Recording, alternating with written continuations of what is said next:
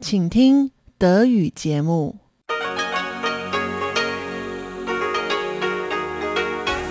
Hier ist Radio Taiwan International. Herzlich willkommen zum halbstündigen deutschsprachigen Programm von Radio Taiwan International. Am Mikrofon begrüßt Sie Ilon Huang. Und das haben wir am Mittwoch, den 23. Februar 2022 für Sie im Programm. Zuerst die Nachrichten des Tages, anschließend vom Mosaik mit Uta Rindfleisch. Heute erzählt Uta Rindfleisch über das Leben von Auslandschinesen in Taiwan und wie sie Taiwan beeinflussen. Und zum Abschluss das Wirtschaftsmagazin mit mir Ilon Huang. Während Taiwan heute für seine Computerchips und Fahrräder bekannt ist, wissen wahrscheinlich nur wenige, dass das Land Anfang des letzten Jahrhunderts der weltweit größte Kampferproduzent war. Und darum geht es heute im Wirtschaftsmagazin. Doch hören Sie zuerst die Nachrichten des heutigen Tages. Sie hören die Tagesnachrichten von Radio Taiwan International. Zunächst die Schlagzeilen. Taiwan verurteilt Russland wegen Verletzung der Souveränität der Ukraine. Taiwans Außenminister sagt, Taiwan wird keine Auseinandersetzung mit China provozieren. Und gute Ergebnisse deutscher Unternehmen in Taiwan. Und nun die Meldungen im Einzelnen. Taiwans Regierung verurteilt Russland für die Verletzung der Souveränität der Ukraine und ruft zu friedlichen Mitteln zur Lösung von Streitigkeiten auf. Dies erklärte Präsidentin Tsai Ing-wen am Mittwoch in einem Facebook-Post, kurz nachdem sie von einer Arbeitsgruppe des Nationalen Sicherheitsrats über die jüngste Situation an den Grenzen der Ukraine informiert worden war. Die Regierung fordere alle Seiten auf, die Streitigkeiten mit friedlichen Mitteln zu lösen, sagte Tsai und fügte hinzu, dass Taiwan bereit sei, zu verschiedenen Deeskalationsbemühungen beizutragen, ohne jedoch näher darauf einzugehen, um welche Bemühungen es sich dabei handeln könnte. Während die Regierung Taiwans die Situation zwischen Russland und der Ukraine im Auge behalte, werde sie laut Tsai weiterhin für die Sicherheit Taiwans sorgen. Die nationalen Sicherheitsbehörden und die Streitkräfte seien angewiesen worden, die Situation auf der anderen Seite der Taiwanstraße stärker zu überwachen und die Verteidigungsbereitschaft weiter zu verbessern, sagte sie. Taiwan werde keine Auseinandersetzung in der Taiwanstraße provozieren, sondern seine Verteidigungskapazitäten weiter ausbauen, um seine demokratische Lebensweise im Falle einer chinesischen Invasion zu schützen wie Taiwans Außenminister Joseph Wu am Dienstag gegenüber dem ehemaligen US-Verteidigungsminister Mark Esper ausführte, sei Taiwan ein friedliebendes Land und man wolle die stabile rhetorische Linie beibehalten, wenn man über die Beziehungen zwischen beiden Seiten der Taiwanstraße nachdenke. Auf die Frage, ob und wann Peking in Taipei einmarschieren könnte, betonte Wu, dass es für Taiwan nicht eine Frage des Ob, sondern des Wann sei, da China wiederholt mit militärischen Maßnahmen gegen das Land gedroht habe. Ob es nun morgen, nächstes Jahr oder in zehn Jahren ist, wir werden immer vorbereitet sein, sagte U. Das virtuelle Gespräch zwischen U und ESPA war Teil einer Reihe von öffentlichen Gesprächen zwischen ESPA und Experten zu verschiedenen Themen im Zusammenhang mit Herausforderungen und Bedrohungen für die nationale Sicherheit der USA. Diese Gesprächsreihe wird von der in Washington ansässigen Denkfabrik McCain Institute for International Leadership organisiert. Mark Esper diente in der Regierung von Donald Trump als US-Verteidigungsminister. Die Geschäftsergebnisse der in Taiwan tätigen deutschen Unternehmen haben sich im Jahr 2021 positiv entwickelt. Gemäß den Ergebnissen der am gestrigen Dienstag veröffentlichten Business Confidence Survey des deutschen Wirtschaftsbüros Taipei gaben 81,6% der teilnehmenden deutschen Unternehmen an, ihre Geschäftsziele im Jahr 2021 erreicht zu haben. Auch für das Jahr 2022 sind die meisten Unternehmen positiv gestimmt. Gut 61% erwarten, dass die taiwanische Wirtschaft im Jahr 2022 weiter wachsen wird. Ebenso prognostizieren 63% dass ihr eigenes Unternehmen in diesem Jahr wachsen wird. Auch das langfristige Engagement deutscher Unternehmen in Taiwan bleibt hoch. Gut 84 Prozent der Unternehmen gaben an, ihre taiwanische Niederlassung vor mehr als fünf Jahren gegründet zu haben. Allerdings waren in den vergangenen Jahren nur wenige Neuzugänge zu verzeichnen, sodass der Anteil der innerhalb der letzten fünf Jahren gegründeten Unternehmen mit rund 16 Prozent in etwa gleich geblieben ist. Diese Entwicklung könnte auf eine nachlassende Attraktivität des Markteintritts hindeuten, was deutsche Unternehmen möglicherweise davon abhalten könnte, in den taiwanischen Markt einzutreten. Wir empfehlen, diesen Trend genau zu beobachten und weiter zu untersuchen, sagte Axel Limberg, Geschäftsführer des deutschen Wirtschaftsbüros Taipei bei der Präsentation der Ergebnisse. Die Ergebnisse der Business Conference Survey 2021-2022 wurden im Rahmen des GTO Economic Outlook 2022 feierlich an Taiwans Wirtschaftsministerin Wang Meihua übergeben. Dr. Jörg Polster, Generaldirektor des Deutschen Instituts Taipei, war ein weiterer Ehrengast, der wie Wirtschaftsministerin Wang auf die immer engeren Handelsbeziehungen zwischen den beiden Ländern hinwies. Taiwans Epidemie-Kommandozentrum hat heute zwei lokale Infektionen mit Covid-19 gemeldet. Es wurde kein Todesfall im Zusammenhang mit Covid-19 registriert. Die beiden neuen Fälle im Inland stehen im Zusammenhang mit einem Cluster, bei dem der erste gemeldete Fall ein Innenarchitekt in Neu-Taipei war, so das Epidemie-Kommandozentrum. Zudem meldete das Epidemie-Kommandozentrum 54 importierte Infektionen mit Covid-19. Damit wurden in Taiwan seit Beginn der Pandemie 2020 20.156 Infektionen mit Covid-19 bestätigt. Davon gelten 15.394 als lokal übertragen. In Taiwan sind 852 Personen an Covid-19 verstorben.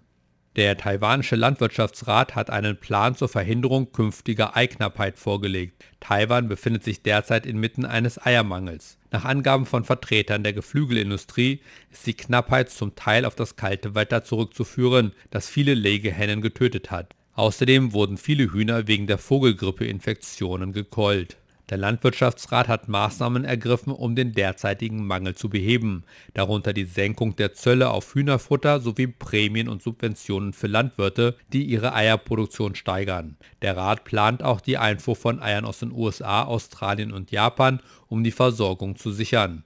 Laut Landwirtschaftsminister Chen Zhe-jung wird die Regierung in den nächsten vier Jahren zinsgünstige Darlehen bereitstellen, um Eierproduzenten und Lieferanten bei der Ausweitung ihrer Betriebe zu unterstützen.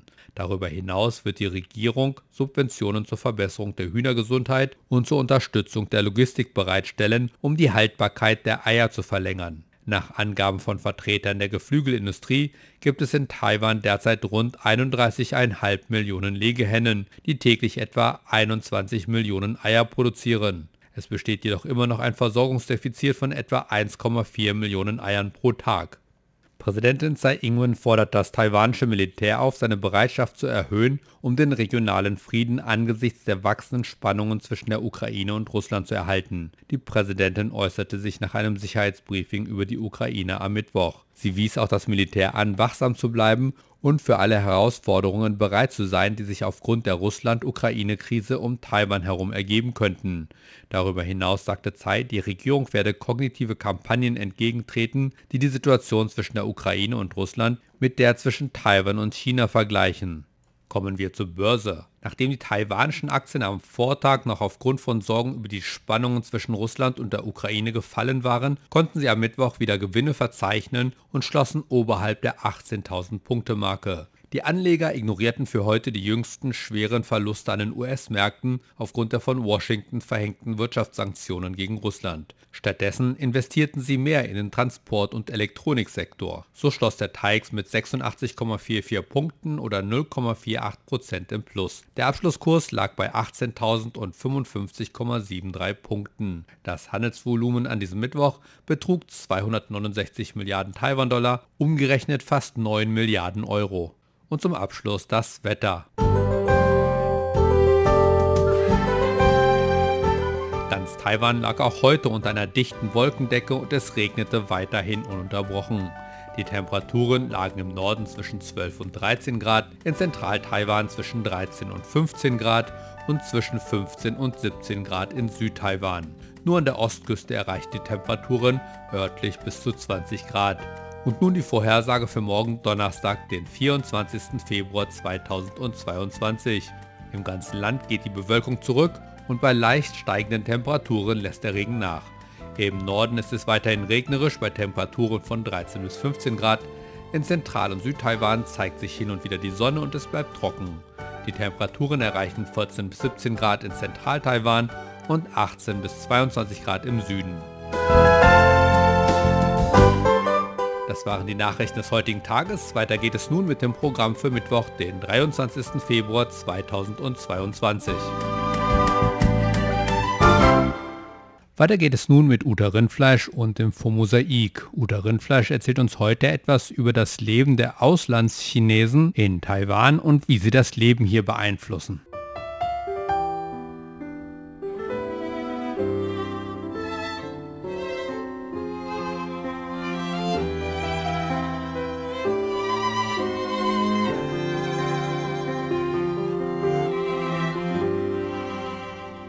Mikrofon nun also Uta Rindfleisch. Liebe Hörerinnen und Hörer, in unseren Sendungen haben Sie schon viel von den verschiedenen Bevölkerungsgruppen gehört, die die Gesellschaft in Taiwan ausmachen.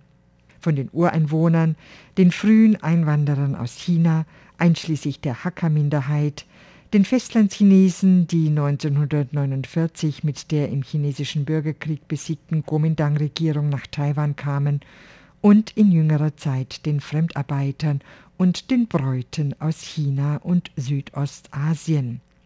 Eine Gruppe wird heute nur mehr selten erwähnt, und das ist die Gruppe der Auslandschinesen, die sich auf Taiwan niedergelassen haben, also Chinesen, die ursprünglich außerhalb Chinas lebten.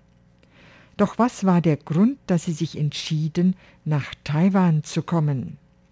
Auch heute noch gibt es in Zhonghe im Süden Taipehs in der Nähe der MRT-Station Nanshijiao eine sogenannte Birma-Straße.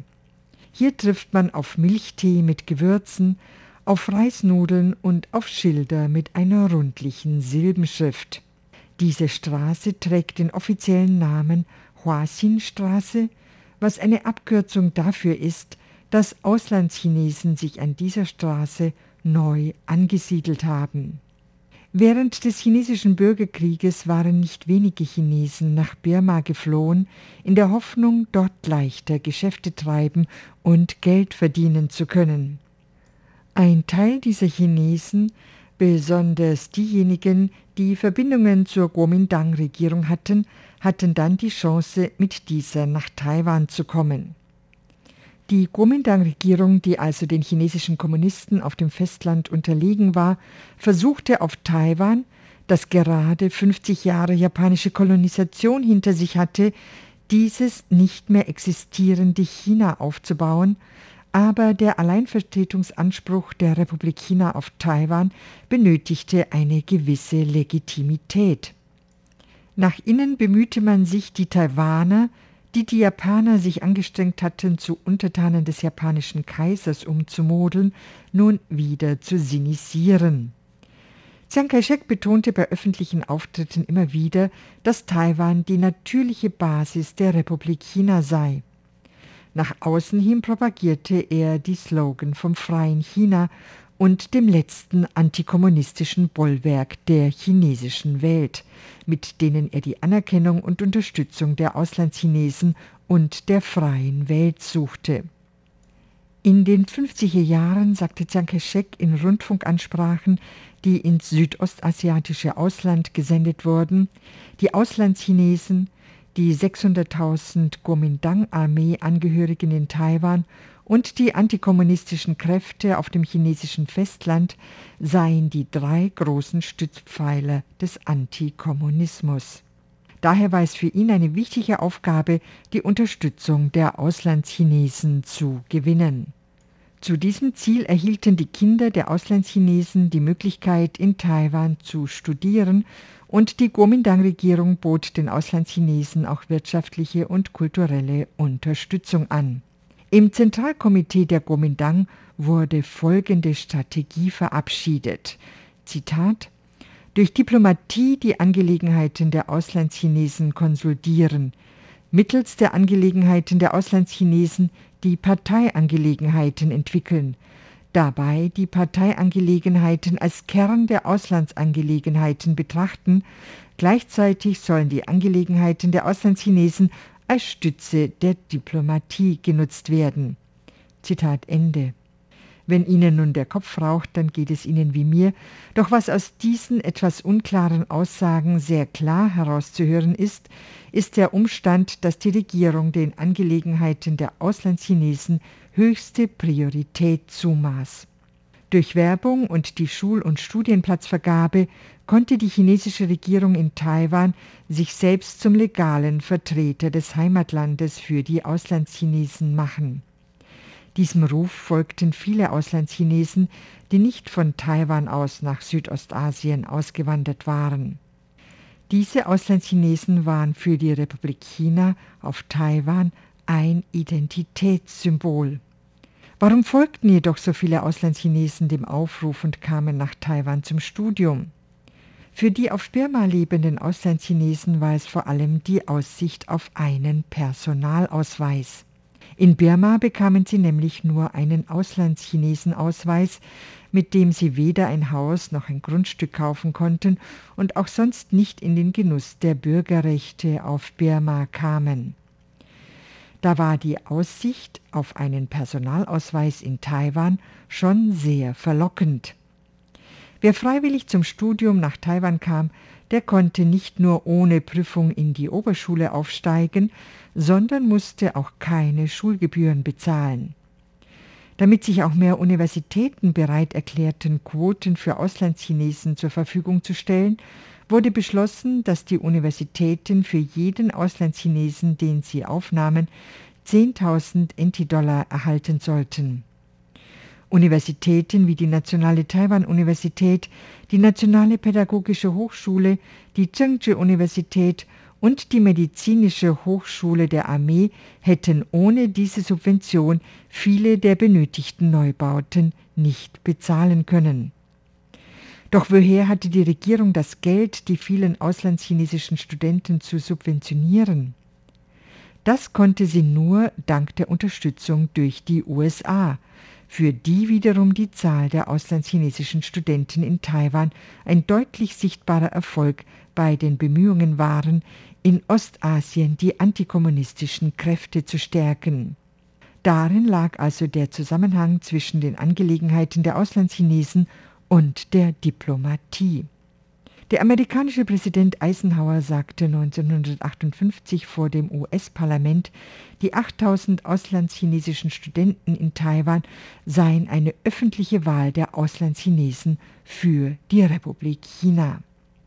Nun, für die Auslandschinesen, die von der burmesischen Regierung nur geduldet wurden, war die Entscheidung, nach Taiwan zu ziehen, wie wir gesehen haben, nicht unbedingt eine freie Entscheidung zwischen dem kommunistischen China und dem sogenannten freien China.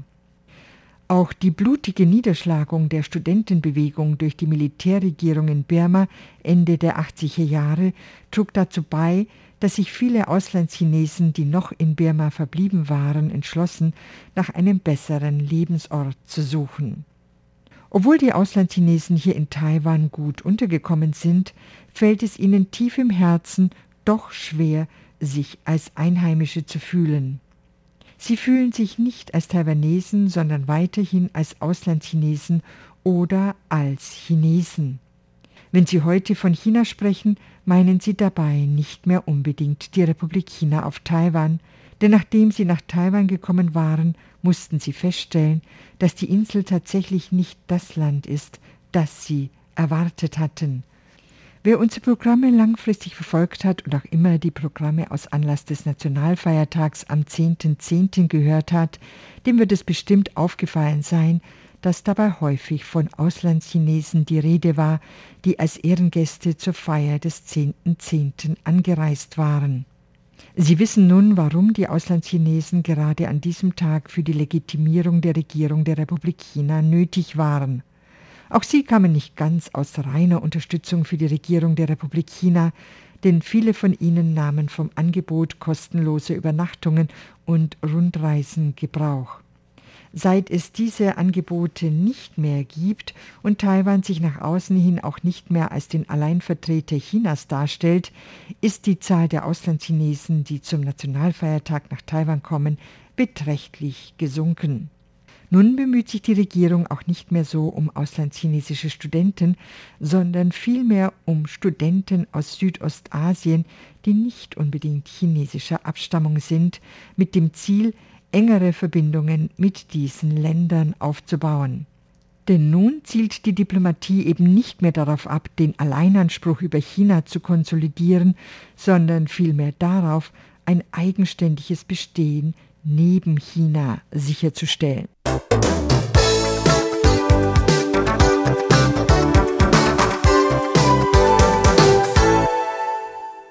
Während Taiwan heutzutage eher für seine Computer, Computerchips oder auch Fahrräder bekannt ist, wissen nur wenige, dass das Land Anfang des letzten Jahrhunderts der weltweit größte Kampferproduzent war.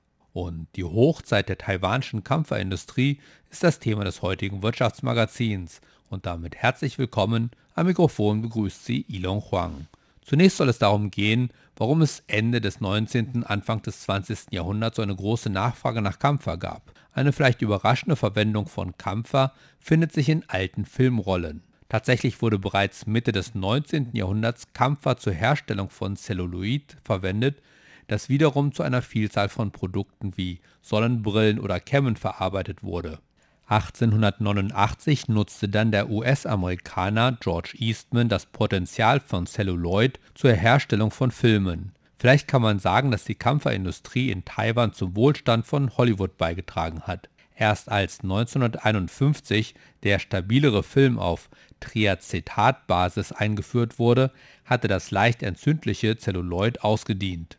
Kampfer war aber auch ein Bestandteil von rauchlosem Pulver. Seine Erfindung durch den Franzosen Paul Viel im Jahr 1884 veränderte die Waffenherstellung radikal und ermöglichte kleinere Gewehre und schließlich halb- und vollautomatische Waffen, da es keine starken Verschmutzungen hinterlässt, die die beweglichen Teile blockieren würden.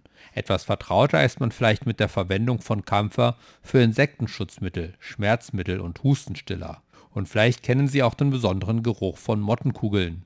Dies zeigt die vielfältigen Verwendungsmöglichen von Kampfer im täglichen Leben, auch heute noch. Es trocknet nur langsam, ist gut zu bearbeiten und sehr widerstandsfähig gegen holzzerstörende Pilze und Insekten.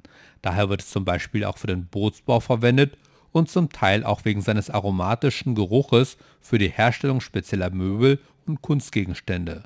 Außerdem kann es auch als Räucherwerk verwendet werden.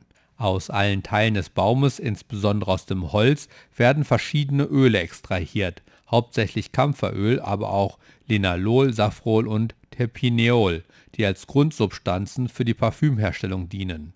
Aus den Blättern des Kampferbaumes wird das ätherische Ravinsara-Öl gewonnen. Seine Heimat hat der Kampferbaum in Ostasien.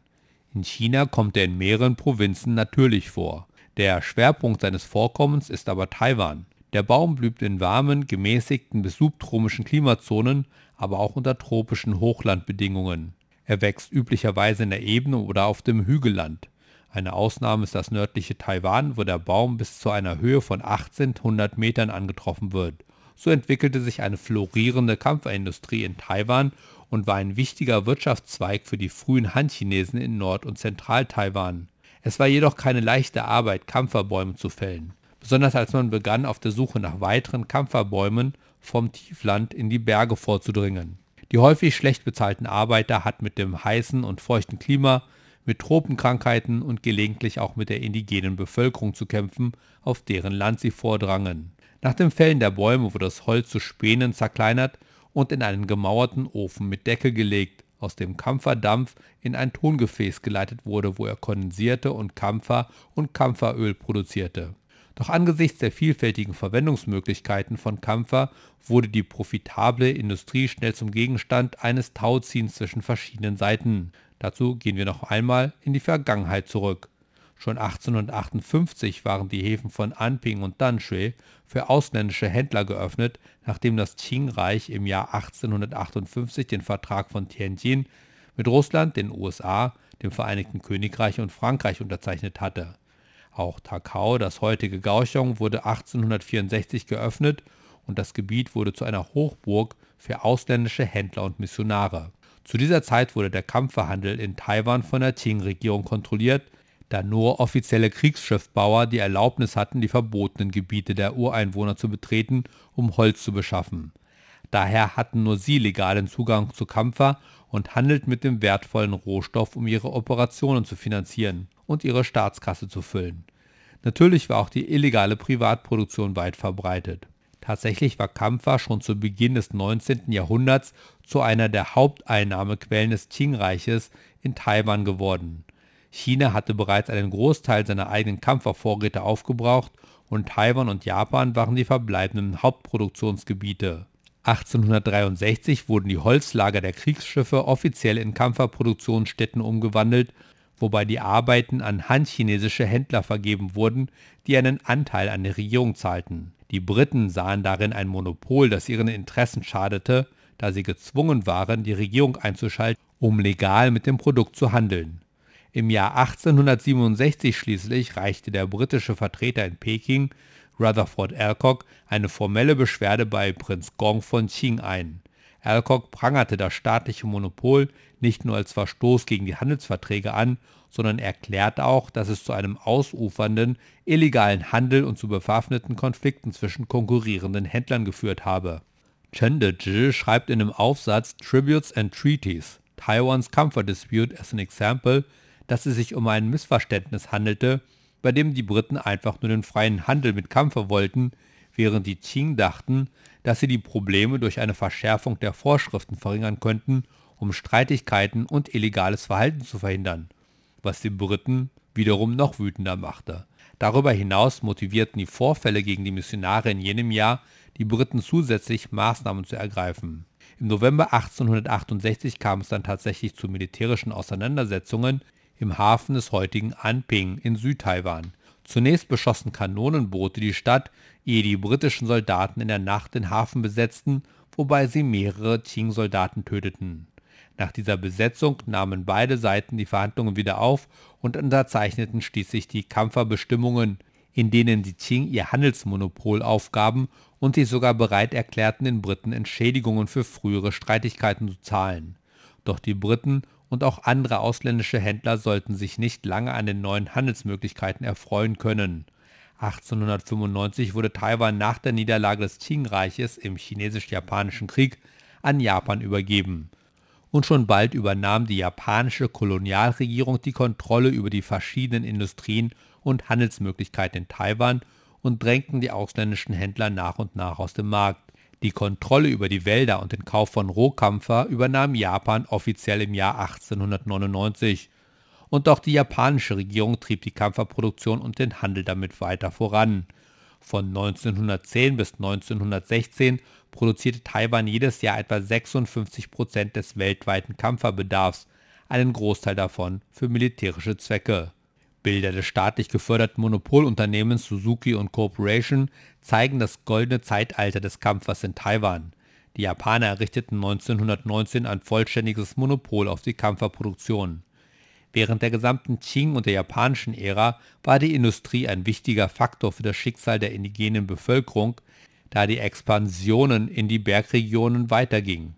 Auch die aus dem Südosten Chinas nach Taiwan eingewanderten Hakka, eine Hauptquelle für Kampferarbeiter, kamen durch den Handel zu Wohlstand und gründeten in den kampferproduzierenden Gebieten Gemeinden, die noch heute bestehen. Nach dem Zweiten Weltkrieg übernahm die Regierung der Republik China das Monopol.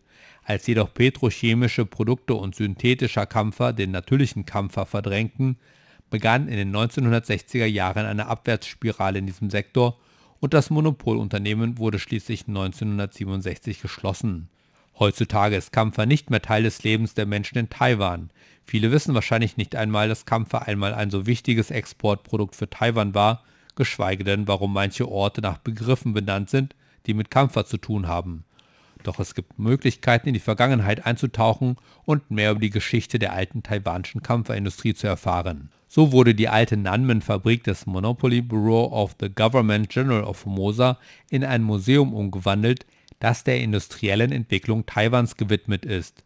In der Nanmen-Fabrik, die in der Nähe des Taipei Hauptbahnhofs liegt, wurde bis 1967 Kampfer verarbeitet. Die Fabrik, die seit 1967 nicht mehr genutzt wird, wurde 1998 zu einer historischen Stätte und im März 2009 im Rahmen des Projektes des Nationalen Taiwan-Museums zur Erhaltung historischer Stätten renoviert. Und heutzutage kann man dort durch die Vergangenheit der taiwanischen Kampferindustrie wandern. Und das war das Wirtschaftsmagazin des deutschsprachigen Programms von Radio Taiwan International heute am Mittwoch, den 23. Februar 2022. Und das war es auch schon wieder in deutscher Sprache für heute. Wir bedanken uns recht herzlich fürs Zuhören. Bis zum nächsten Mal hier bei Radio Taiwan International. Am Mikrofon verabschiedet sich Ilon Huang.